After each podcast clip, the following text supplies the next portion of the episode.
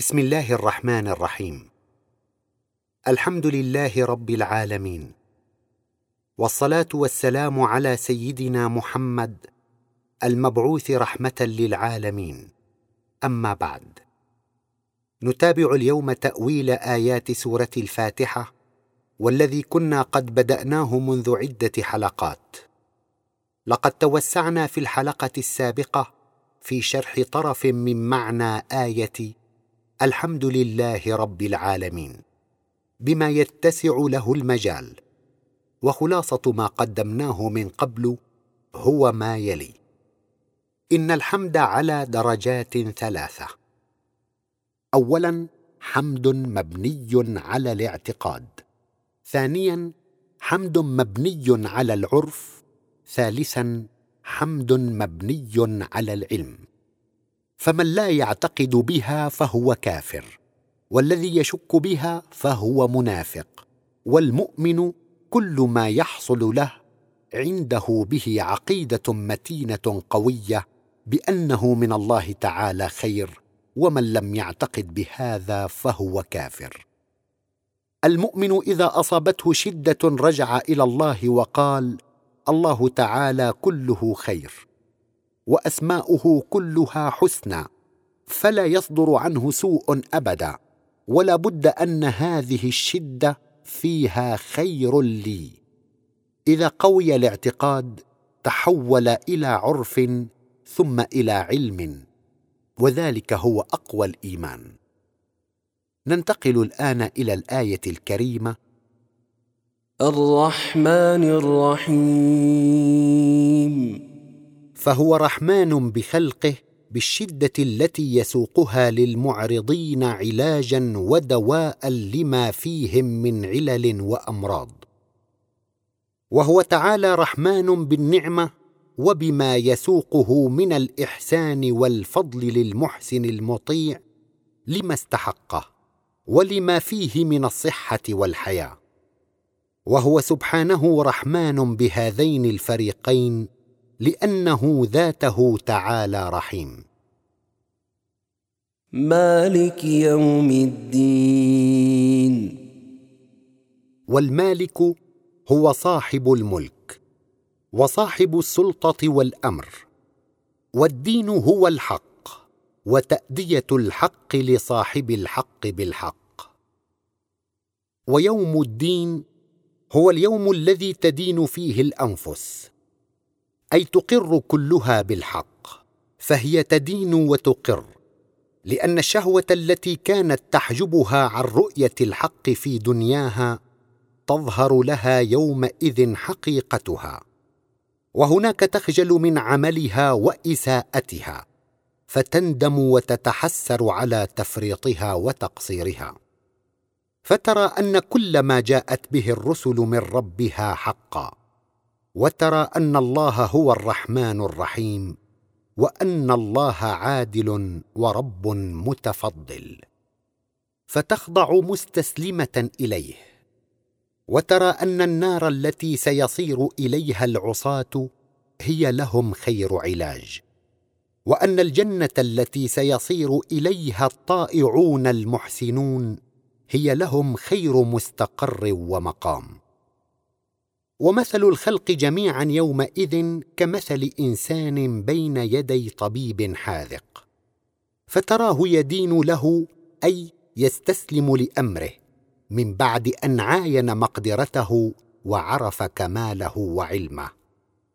فإن كان هذا الإنسان صحيحا ووصف له ذلك الطبيب طعاما مغذيا أخذ ذلك عنه بقبول وتسليم. وإن كان مريضا عليلا وأمره بالحمية ووصف له بعض العلاجات المرة الكريهة تراه يدين لكلامه ويذعن مستسلما لحكمته. وكذلك يوم القيامة يدين الخلق جميعا لرب العالمين. فيشكر المحسنون ربهم عما يسوقه إليهم من النعيم ويحمده العصاة المجرمون ويستسلمون له على ما سيحله بهم من العذاب في الجحيم. قال تعالى في سورة يونس وآخر دعواهم أن الحمد لله رب العالمين.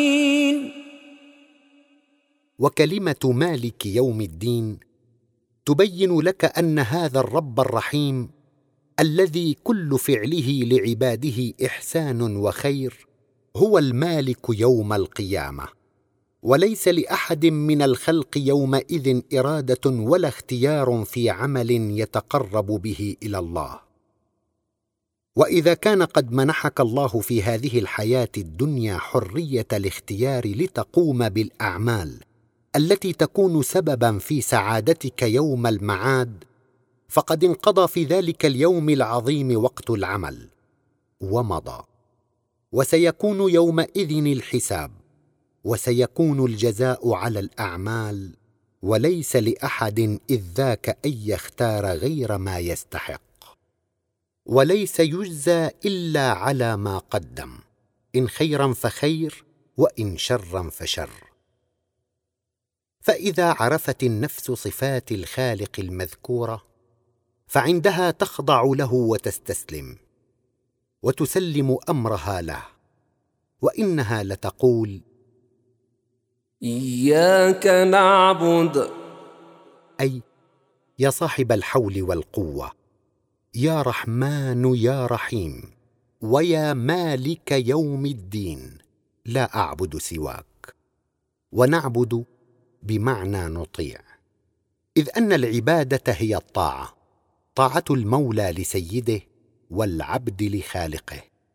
في هذه الآية الكريمة عهد من العبد يعاهد فيه ربه على طاعته في كل أمر من أوامره.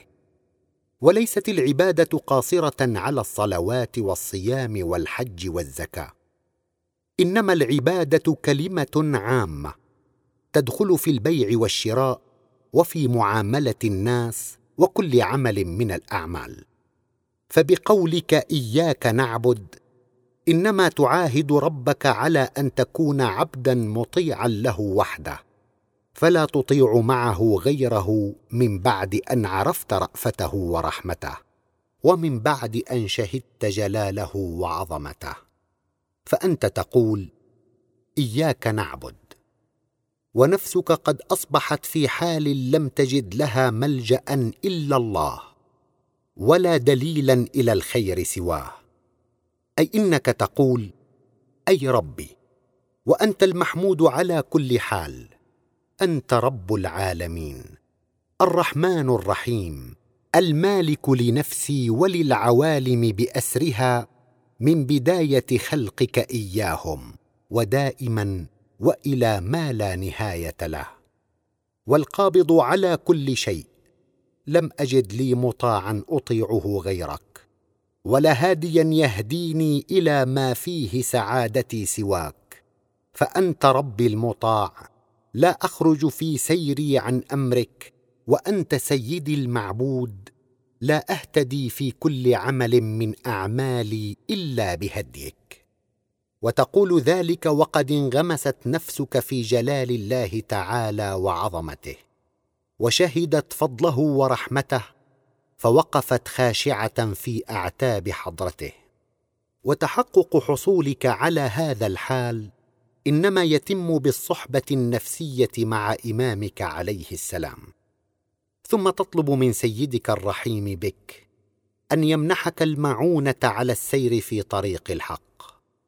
فالشهوات والأهواء تكتنفك إن لم يتم إيمانك بالله وقد تخللت صلتك بربك انقطاعات تسربت لنفسك من خلالها تلك الشهوات. والعوائق والموانع تحيط بك تريد أن تصدك. وقد تشتهي نفسك أثناء غفلتك شهوة من الشهوات الخبيثة المحرمة وتصر عليها وتلح في طلبها. ويصل جرثومها إلى سويداء نفسك. فإن منعك الله من فعلها ولم يمددك بالحول والقوة فتك جرثوم تلك الشهوة بك. وتسرب إلى كل ذرة من ذرات نفسك. فأصبحت وقد أحاطت تلك الشهوة بنفسك من جميع جهاتها. لا تستطيع منها مخرجا. ولا تجد إلى الرجوع إلى ربك سبيلا ومسلكا بل تظل نفسك مشغولة بشهوتها والشهوة مسيطرة عليها بكليتها وشاغلة ساحتها. ولذلك من رحمة ربك أن يطلقك ويسيرك. وهنالك تستطيع أن تفعل ما أصررت عليه وتصل إلى ما نويت. وفي الحديث الشريف عن رسول الله صلى الله عليه وسلم إنما الأعمال بالنيات وإنما لكل امرئ ما نوى. قال تعالى في سورة النساء ومن يشاقق الرسول من بعد ما تبين له الهدى ويتبع غير سبيل المؤمنين نوله ما تولى ونصله جهنم ونصله جهنم. وساءت مصيرا. وقال أيضا في سورة الإسراء من كان يريد العاجلة عجلنا له فيها ما نشاء لمن نريد ثم جعلنا ثم جعلنا له جهنم يصلاها مذموما مدحورا. ومن أراد الآخرة وسعى لها سعيها وهو مؤمن فأولئك كان سعيهم مشكورا. كلا نمد هؤلاء وهؤلاء من عطاء ربك وما كان عطاء ربك محظورا فاذا نويت نيه وعزمت عليها واصررت فهنالك الإمداد من الله بالحول والقوة وهنالك الوقوع في الفعل. وبهذا يجتمع جرثوم الشهوة في مكان واحد وتخلو ساحة النفس مما كان يشغلها جميعها. وبعد ذلك ينزل الله الأمراض بذلك العاصي ويسلط عليه المصائب. قال تعالى في سورة آل عمران أولما أصابتكم مصيبة قد أصبتم مثليها قلتم أنا هذا قل هو من عند أنفسكم إن الله على كل شيء قدير فإن هو بهذه المصيبة أقبل على ربه سرى ذلك النور الإلهي إلى النفس. وبهذا النور ترى حقيقة شهوتها وتجد خبثها وعظيم شرها فتعافها وتأنف منها ولا تعود تقع بها. قال تعالى في سورة السجدة ولنذيقنهم العذاب دون العذاب الأكبر لعلهم يرجعون.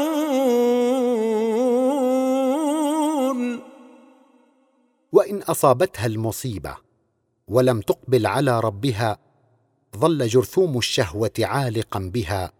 مجتمعا في جهة من جهاتها ولا تزال على ذلك حتى يوافيها أجلها. قال تعالى في سورة الرعد ولا يزال الذين كفروا تصيبهم بما صنعوا قارعه أو تحل قريبا من دارهم حتى يأتي وعد الله. إن الله لا يخلف الميعاد. هذا لمن لم يؤمن من ذاته بذاته أبدا بل كان إيمانه تصديقيا سطحيا فيكون عذاب القبر أو سعير النار سببا في إقبال نفسه وشفائها. هذا إن كانت ممن اعتادت أن تقبل أحيانا وحصلت لها الصله بربها في دنياها. أما إذا كانت كافرة معرضة ولم تحصل لها الصله بربها في الدنيا ابدا ولم تتوصل إلى صفاته تعالى كي تتذوق محبته فتشفى مما بها فهنالك تكون النار سببا حائلا يحول بينها وبين ألم الشهوة الخبيثة التي تفتك بها. فتغيب بألم النار الشديد عن ألم داء الشهوة الخبيثة. ومن رحمة الله بها ألا يرفع النار عنها ابدا. بل تظل دائمة الحريق خالدة فيها. هذا حال النفس الملوثة بجرثوم الشهوات الخبيثة في الدنيا. فالمصائب وعذاب القبر وسعير النار أسباب وعلاجات. تقود النفس إلى الإقبال على الله وبذلك الإقبال تكون رؤية الحقيقة ويكون الشفاء من جرثوم الشهوة المحرمة التي علقت بالنفس ساعة الإعراض عن الله. على أنه إذا استطاع المؤمن أن يقبل على ربه الإقبال الصادق فإنه يرى بنور ربه ما في الشهوات المحرمة من شر وأذى. وهنالك يكون الإقبال على الله وقاية له من الوقوع وتطهر نفسه من عللها الخبيثة. فلا يميل إلى المحرمات ولا يواقعها أبدا. ولذلك أمرنا ربنا أن نصل نفوسنا به دوما ونتجه إليه اتجاها صادقا فنصلي الصلاة الحقيقية التي لا نرى فيها مع ربنا سواه. والله في قبلة أحدنا ما دام في مصلاه وتلك هي مشروعية الصلاة. قال تعالى في سورة العنكبوت إن الصلاة تنهى عن الفحشاء والمنكر ولذكر الله أكبر والله يعلم ما تصنعون. وبهذه الصورة المذكورة تنهانا صلاتنا. وتلك صلاة المؤمن بالله حقا. ومن لم تكن صلاته على هذا الوجه ظل أعمى. لا يرى خيرا ولا شرا. فتراه يستحب الشر ويحسبه خيرا. قال تعالى في سورة فصلت وأما ثمود فهديناهم فاستحبوا العمى على الهدى. فأخذتهم صاعقة العذاب الهون بما كانوا يكسبون. ولذلك خوفا من أن تميل نفوسنا إلى شهوة خبيثة نطلب منه تعالى أن يمدنا بمعونته فيكون معينا لنا على رؤية حقيقتها. ولذلك نقول وإياك نستعين. ولكن ما هذه المعونة التي نطلب منه تعالى؟ إنها هدايته لنا بنوره لنرى خير شهواتنا من شرها. ولذلك نقول اهدنا الصراط المستقيم. والصراط هو الطريق وهداه إلى الطريق بمعنى أرشده إليه وبينه له وعرفه به. وفي هذه الآية تحصل لك التقوى. أي أنك تطلب من خالقك بعد أن التجأت إليه وأدخل رسول الله صلى الله عليه وسلم نفسك عليه تعالى فعذت بجنابه وصرت في حضرته. تطلب منه أن يتجلى عليك بنوره لترى طريق الحق. وليستبين لك سبيل الرشد. وبالحقيقة للأشياء صورة وحقيقة. فالعين بواسطة نور الشمس ترى من الأشياء صورتها دون حقيقتها. وذلك لأن خيال الجسم إنما يرتسم على الطبقة الشبكية في العين. وهنالك تراه النفس وتشعر به.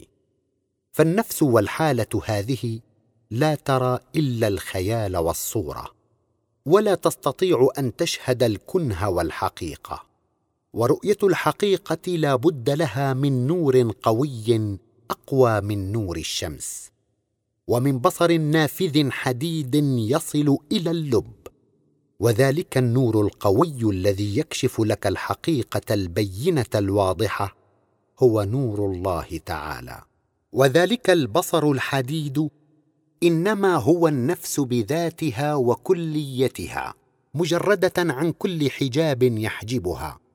فبهذه الآية الكريمة إن أصبحت صادقا في التجائك لله عندها تقبل بنفسك على الله وتستهديه وتطلب منه أن يتجلى عليك بنوره. فإذا صدقت في توجهك وطلبك حقا فهنالك تحصل لك التقوى. فيجمع تعالى نفسك مع نفس رسوله الكريم. وبنوره صلى الله عليه وسلم يصل بك إلى نور الله تعالى الأصل. ويكشف لك هذا النور الإلهي حقيقة الأشياء. فتميز خيرها من شرها. ويكون لك من الله فرقان يريك طريق الحق واضحا نيرا. قال تعالى في سورة الحديد يا أيها الذين آمنوا اتقوا الله وآمنوا برسوله وآمنوا برسوله يؤتكم كفلين من رحمته ويجعل لكم نورا تمشون به ويغفر لكم والله غفور رحيم. فهذا النور الإلهي يضيء للنفس طريق الحق ويريها الخير من الشر. والمؤمن الصادق يستهدي ربه في سائر شؤونه ويستلهمه الرشد والصواب في كل أمر من أموره. وفي الحديث القدسي يا عبادي كلكم ضال إلا من هديته فاستهدوني أهدكم.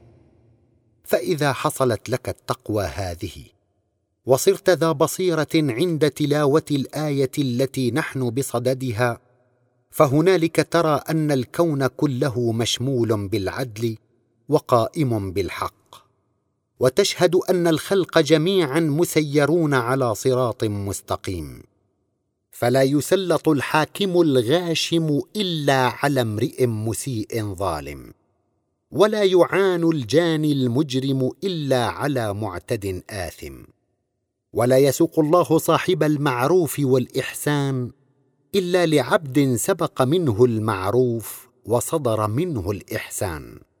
ولهذا فإنك تطلب من الله أن يجعل تسييرك على صراط مستقيم يعود عليك بالنعمة والخير فتقول صراط الذين أنعمت عليهم.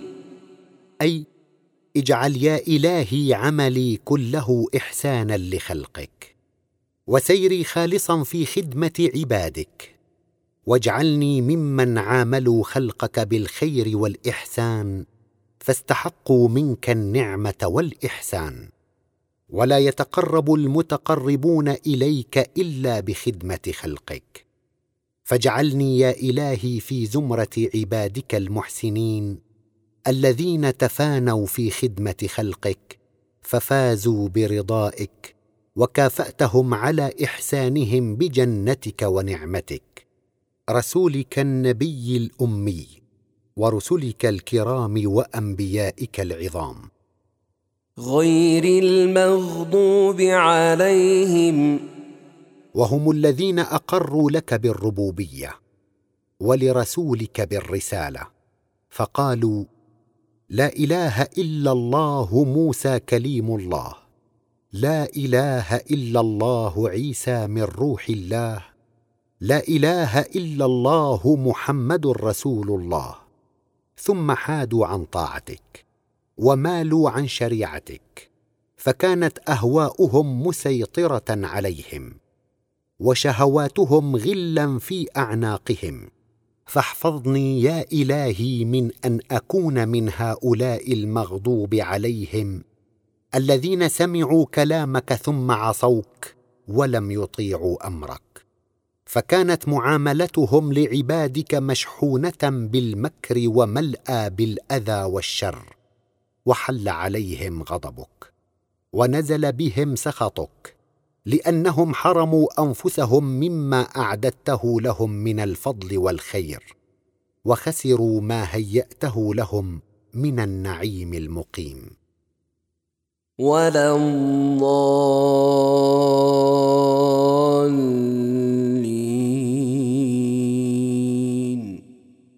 وهم الذين لم يهتدوا إليك بل ضلوا عنك وعن رسلك فلم يهتدوا بهديك وما عرفوا أسماءك الحسنى ولم يشهدوا صفاتك العليا.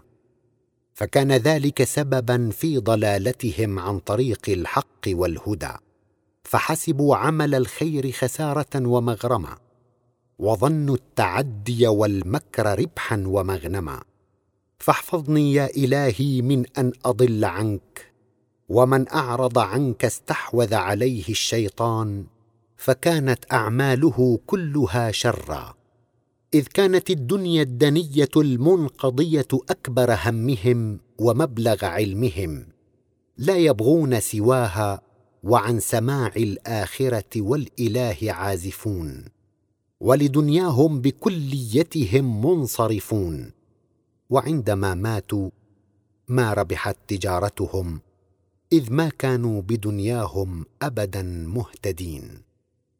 احفظني يا إلهي من أن أضل عنك فإنك رب رؤوف رحيم وإنك مصدر كل فضيلة وخير ومن ضل عنك عاد لا يفعل خيرا أبدا ومن ضل عنك هلك وخسر خسرانا مبينا. بهذه الكلمات نأتي على ختام تأويل سورة الفاتحة والحمد لله رب العالمين.